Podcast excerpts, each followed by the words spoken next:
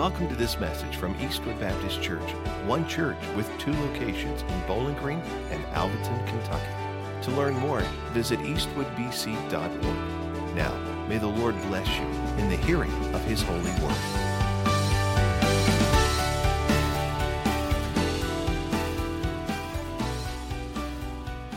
Amen. As you grab your seat, grab your copy of God's Word and go with me to Philippians chapter 3. Now, I know, how long has school been out so far? Like a week? Is that about right? Enough time to forget everything? Right? No, of course not. I need some help from my Warren County School kids this morning to help me out for just a second. As I was preparing to preach this week, the text, as I was studying it, one of Stephen Covey's 7 Habits of Highly Effective People, it came to mind. It's the second habit. Can y'all remember what that habit is? Begin with... Yeah, there we go. Begin with the end in mind. In other words, determine what the goal is first.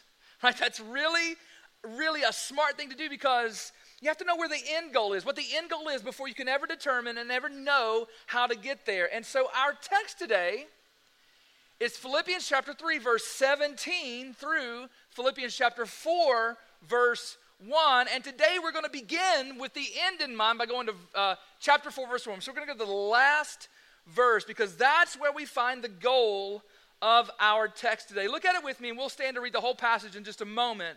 But look right there at verse 1. Philippians 4, verse 1 says, "Therefore, my brothers, whom I love and long for, my joy and my crown, stand firm thus in the Lord, my beloved." You see, right there in the middle of that commandment, and that text is the commandment, the goal for you and me as Christians that God, through Paul, wants you and me to adopt. Stand firm in the Lord. That almost has like a military ring to it, doesn't it? Right? Hold the line. Hold your ground. Hold your position in the midst of the attack. Stand firm in the Lord. Now, if you've been a Christian for very long at all, you know what it means to be tempted away from Christ. I don't need amens. I know.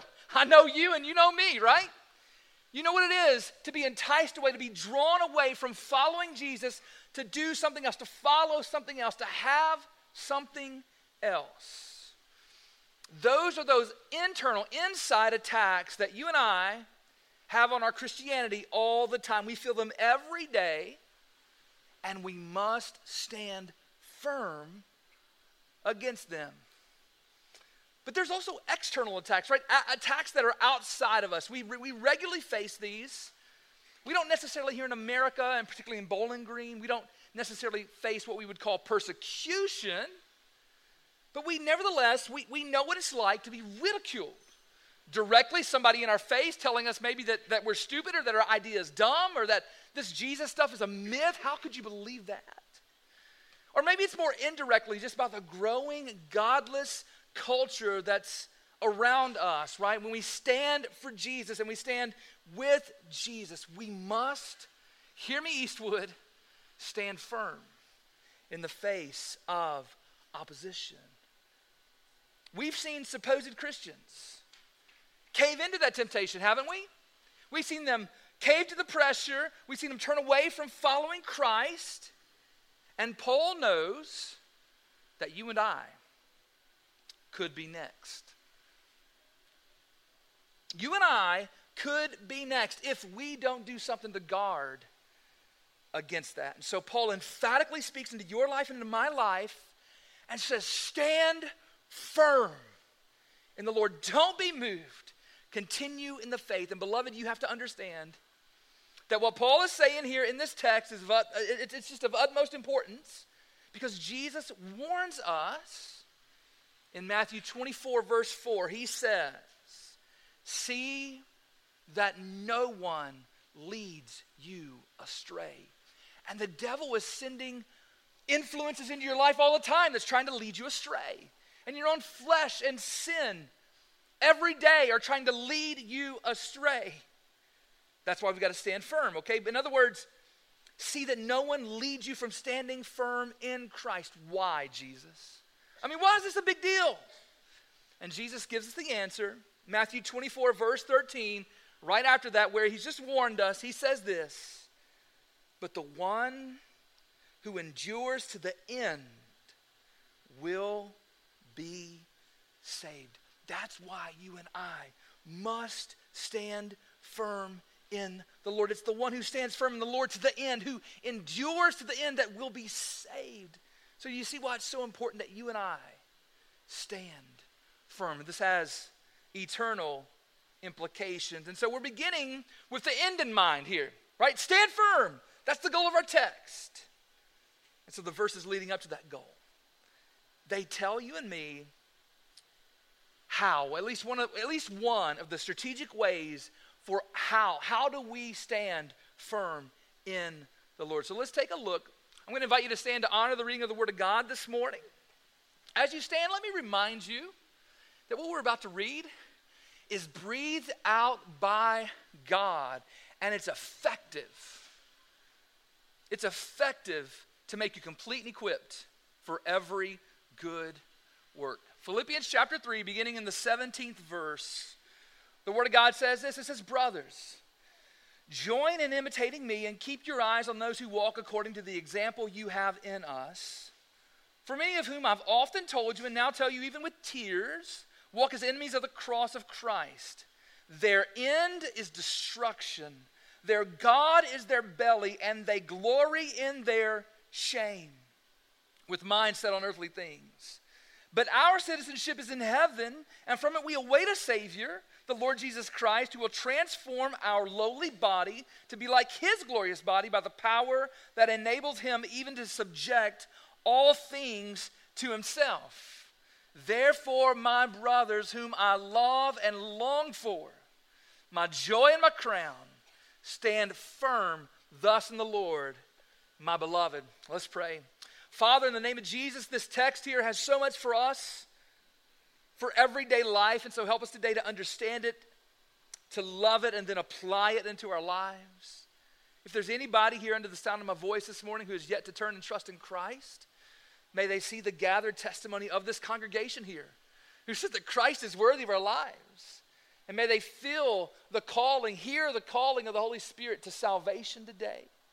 And may they be saved. May they turn and trust in Christ. Father, we thank you for the help standing firm. It's in Jesus' name we pray. And all God's people said, amen, amen. Go ahead and grab that seat there. So our goal is to stand firm in the Lord. But how are we to do that? Here's today's truth that I want you to grasp this morning and hold on to. And here it is. It's this: who you watch and imitate will influence how firm you stand in Jesus. Let me say it again.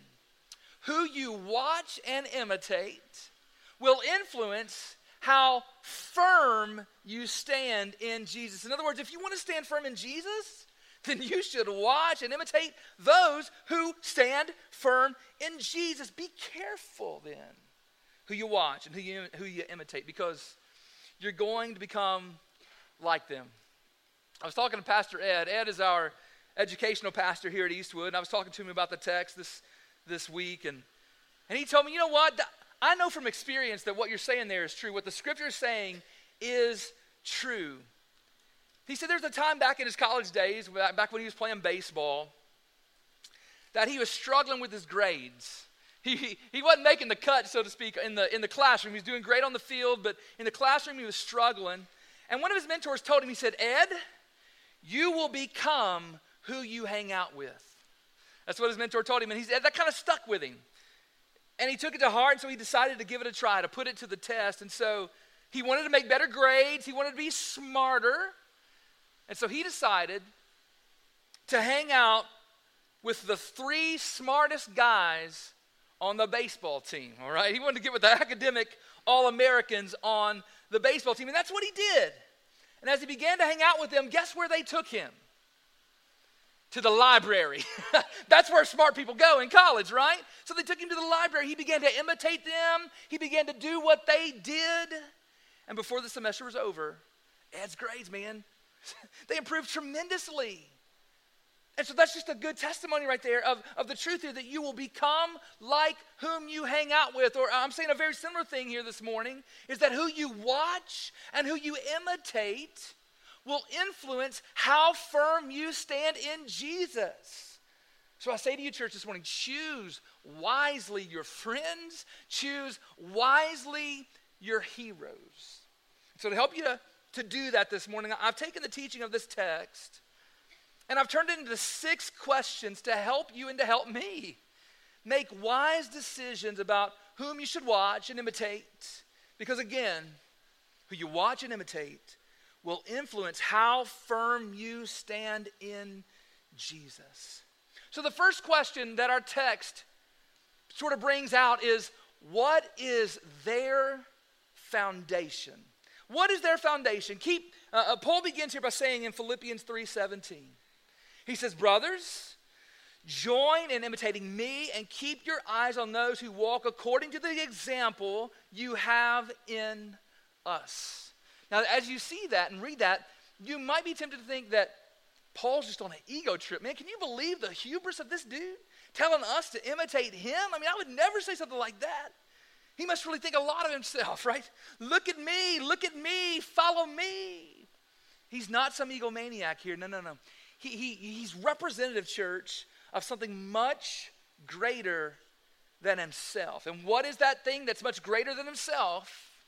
That is the apostolic teaching itself, right? The foundation of apostolic teaching. You see, Paul was an apostle of Jesus Christ. That means that he was part of the group chosen by God to establish the church here on earth.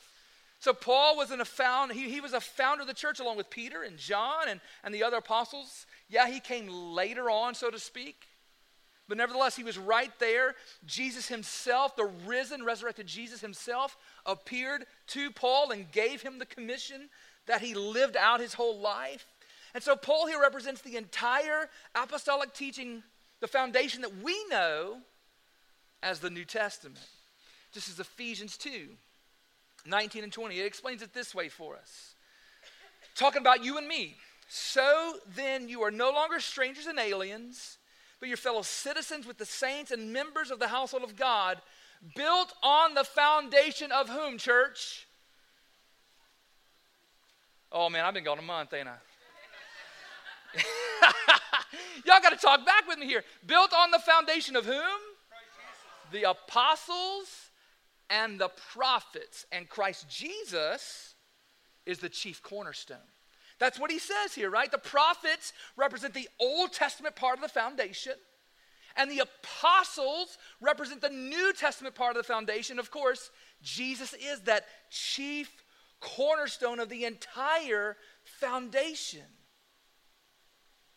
But this foundation, the Old, the New Testament, in other words, the Bible in totality is critical, right, for a life that stands firm for Jesus. You can't stand firm for Jesus if you don't have a strong foundation. And there is no stronger foundation for your life than the Word of God. It is the same, just like God, the same yesterday, today, and forever. Amen? Listen, today people want to take this and they want to pick and choose. They want to highlight this and tear that out and throw this out and reinterpret this and all that. And they want to make a Bible that they are the author of. But God is the author of this Bible from cover to cover. And there is no stronger, no sure, no firmer foundation than the Scripture. So maybe a more straightforward way of asking this question is, not what is their foundation, but ask it this way: is the Bible their foundation? Now, we're talking about who you imitate, who you watch, who you fix your eyes on. But you know what, guys? This goes for a lot of things. This goes across the board for relationships. This goes for the person that you're going to marry. These are great questions to ask about the person that you're going to marry. These are great questions for people that you have to go into business with. These are great questions for people that you're going to bring into your home and really get close to your family and get to know them in those ways. Is the Bible their foundation? Is the Bible their authority? Is it their source for truth? Is it their manual for how they believe and how they live? There are all sorts of foundations that people build their life on, their understanding, their worldview on. Some build it on psychology. Some build it on humanism. Some build it on popular culture. Some build them on false religions. Again, there are all sorts of foundations that one could build your life on. But beloved, there's only one foundation that will help you stand firm in Jesus, and that's the Bible. So I encourage you, watch and imitate only those who have the Bible as their foundation. The second question you should ask is this: what is their relationship to the cross?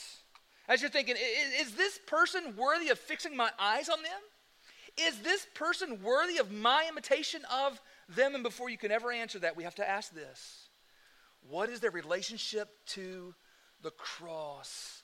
Man, they may be intelligent or seem intelligent.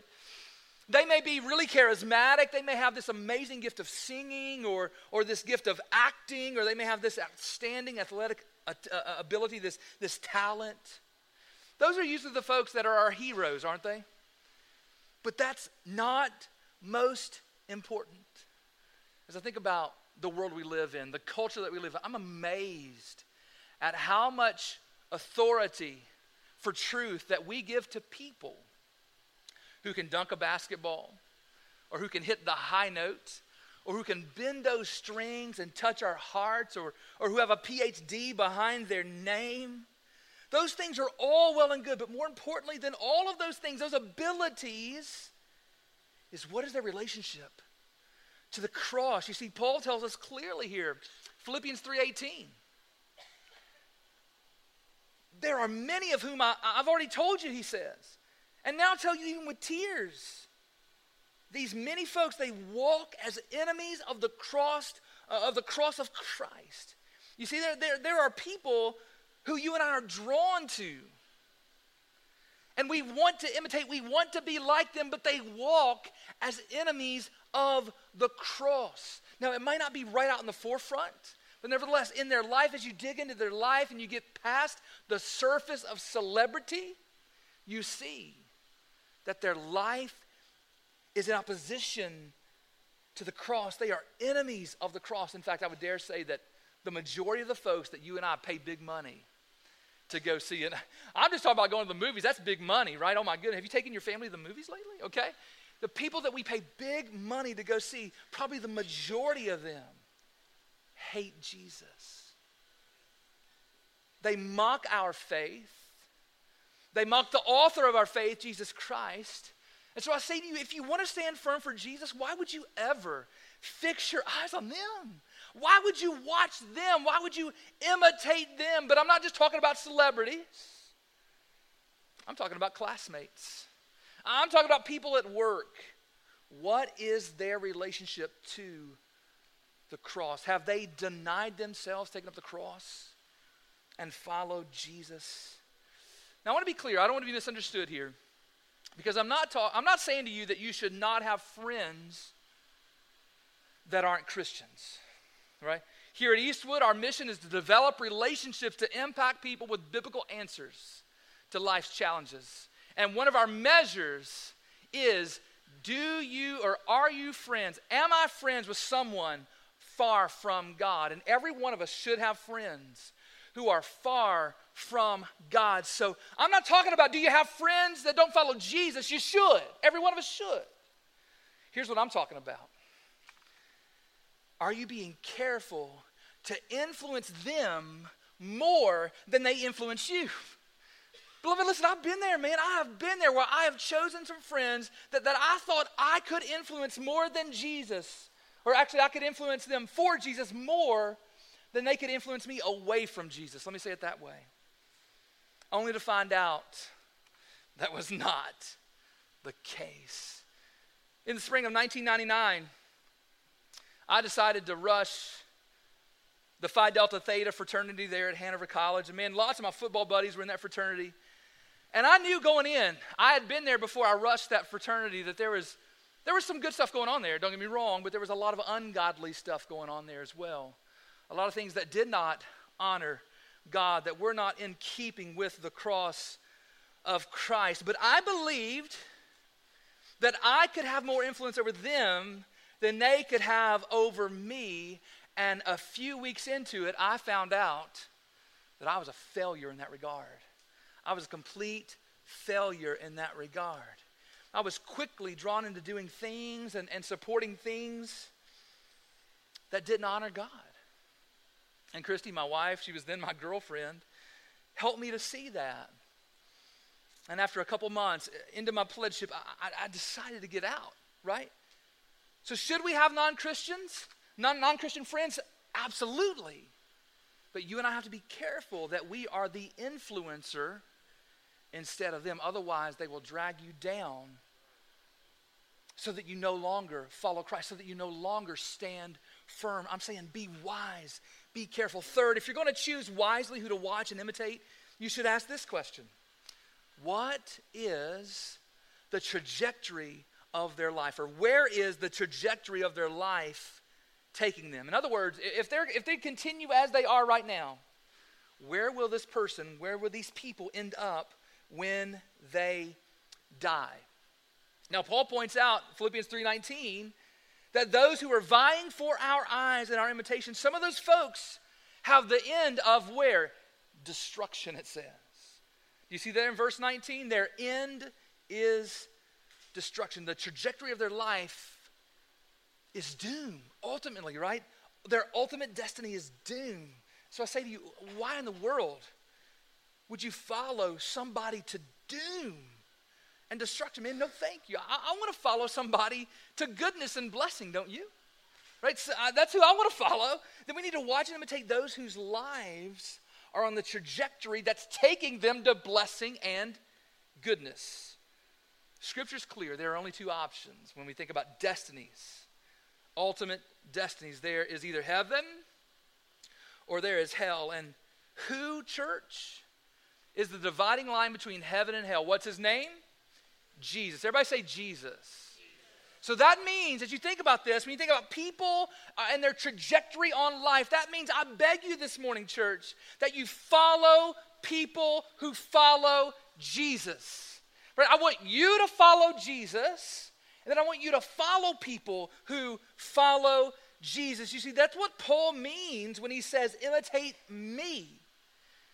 He said it more explicitly in 1 Corinthians 11:1, where he says, be imitators of me as I am of Christ. In other words, follow me as I follow Jesus. That's the type of person that you want to imitate. That's the type of person you want to live your life after. Imitate the one who's following Jesus, because the trajectory of their life is taking them to heaven. Fourth this morning, as you think about this, the fourth question you should ask is, who is their God? These are all important questions. Who is their God? Who's their master? Whom do they obey? Paul points out here in Philippians 1:19 again, that many of the folks that people try to imitate are ruled by their bellies. They are ruled by their bellies. In Philippians 3:19, I should have said. In Philippians 3:19, they are ruled by their bellies. He says their God is their belly. In other words, their God is their appetites. Now, that's not just talking about hunger. I know lunch is coming soon, so you already feel that appetite of hunger. And we've all been mastered over from time to time by our bellies, right? I gotta eat now, come on, you know. But when he says that their God is their bellies, he's talking about all human appetites: food, sex, money, alcohol, drugs, prestige, wanting to be liked. That's an appetite that we have, and so on, right? These things are not necessarily bad. I mean, even drugs. Dr. Harston, Dr. Bergamini, Every day they prescribe drugs to help cure us, right? So just drugs in general is not a bad thing. But when these things become our master, our driving force, the thing for which we live, they become wicked when they usurp the place of God on the pedestal of our hearts, right? They become wicked then. And so the Apostle John says to us, 1 John 2, 15 through 17, he says, do not love the world or the things in the world. If anyone loves the world, the love of the Father is not in him. For all that's in the world, the desires of the flesh and the desires of the eyes and the pride of life, is not from the Father, but is from the world, and the world is passing away along with its desires. And whoever does the will of God abides forever. That last phrase there is what you and I should latch on to. Who is their God? And it says here in verse 17 there of 1 John chapter 2, whoever does the will of God abides forever. I say to you, church, that's the person that you need to watch.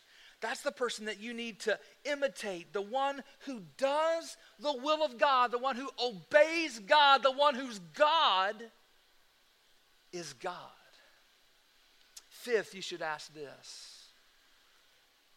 What do they boast in? As you're trying to determine wisely, who should you watch and who should you imitate? You should ask yourself, what do they boast in? You don't have to do much research at all today to realize that we have a mixed up, messed up world that you and I live in, right? Things that should cause people great shame, they don't even blink at in 2019. It's amazing, right? We are increasingly becoming a shameless society. And Paul points out that reality here again in verse 19.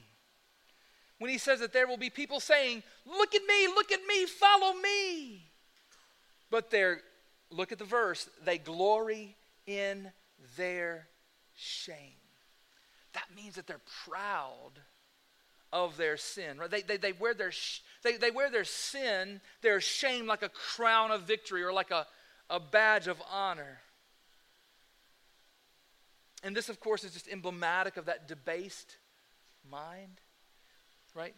When you are not ashamed, when you should be ashamed, that's a debased mind. That's described in Romans chapter 1. It says this in Romans 1, 26 through 32. It says, for this reason, they basically denied God. They worship false idols, human beings, that is.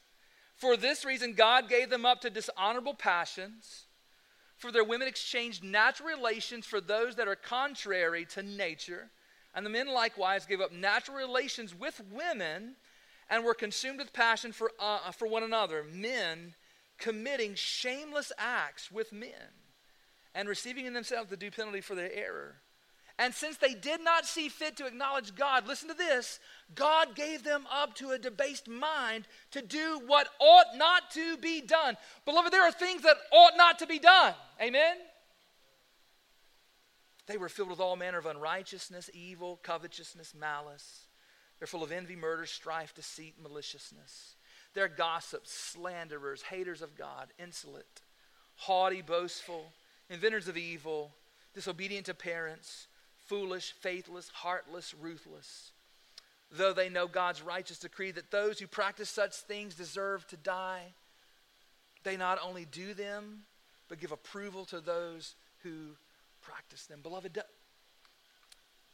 does that not describe today's culture? Well, we have a culture that's increasingly proud of lifestyles and of actions that God has declared to be sinful. And I ask you this morning, is that the type of person, the type of people that you want to pattern your life after? Those who are proud of their sins, I say to you, may it never be. We shouldn't follow those who boast in our sin. And we shouldn't fix our eyes or imitate those. Then so who then should we? And the only answer is those who boast in Jesus. That's who we boast in. 1 Corinthians Chapter 1, verse 31 says, let him who boasts, boast in whom?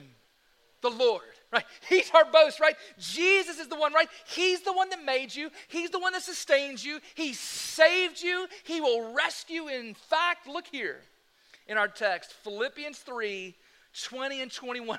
Look at Paul here. Boast on Jesus for a moment. Boast in Jesus. He says, but our citizenship is in heaven, and from it we await a Savior, the Lord Jesus Christ, who will transform our lowly body to be like his glorious body by the power that enables him even to subject all things to himself. Paul says, don't boast in anything else because no one compares to Jesus. That's the type of person, the one that boasts in Jesus, that you want to fix your eyes on and imitate. Finally this morning, who to watch, who to imitate, so that you'll stand firm in Jesus. You need to ask this final question. Where is their mind focused? Again, verse 19, Paul says that there are those vying for your heart and for your mind with minds set on earthly things. They are consumed by the things of this world. They are fixated on that which is temporal, that which is trivial. They are focused on things that are below, not on things above, thinking about today and not thinking about eternity. That's not the person to watch or imitate. No.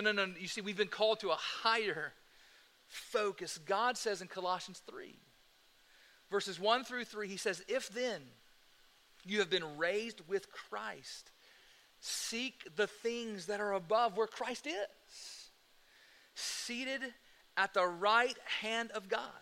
Set your minds on things that are above, not on things that are on the earth, for you've died, and your life is hidden with Christ in God. That's the man. That's the woman.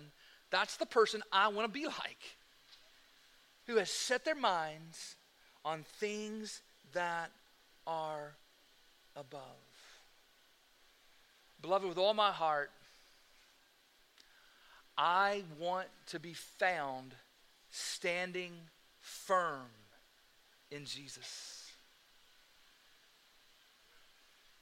And I want the same thing for you. Just at Paul, notice here, let's go back to verse 1, chapter 4, verse 1.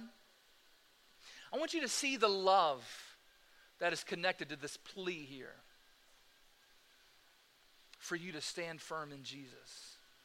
Notice the language that he uses here. Therefore, my brothers. My brothers. The family of God. We are brothers, we are sisters, right? There's that love. Whom I love, he clearly says that, and long for. And he says, my joy and my crown. That's what you are. As Paul is speaking to you apostolically here, we are his joy and his crown. He says, stand firm thus in the Lord, my beloved. The love of God calls you to stand firm in Jesus. So what does that mean for you and me this morning then? That means that some of us here need to reorient our eyes. You're already a follower of Jesus, but more often than not, maybe, or just more than you would like, you find your eyes not focused on Christ or those who follow Christ closely, but on the other things, the people that we kind of question down through here, that sort of folks.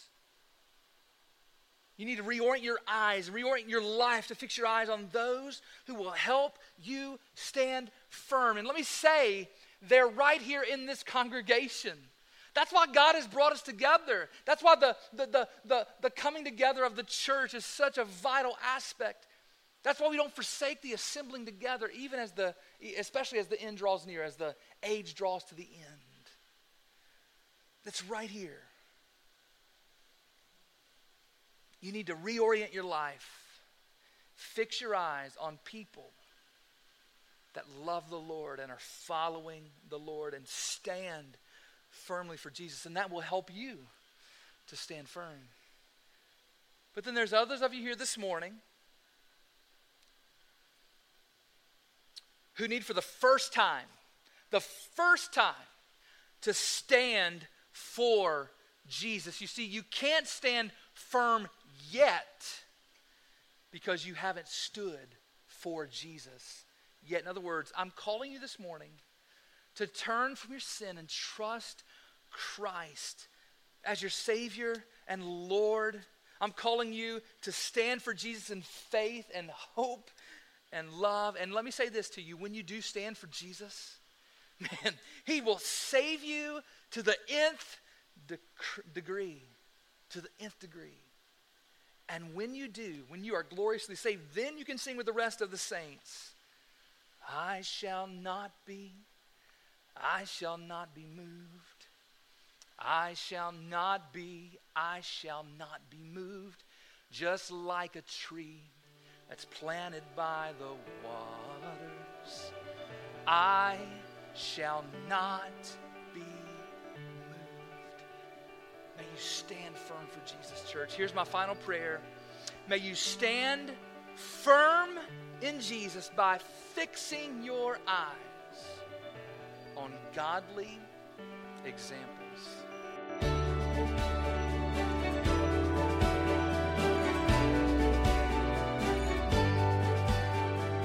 Hi there, this is Pastor Ben.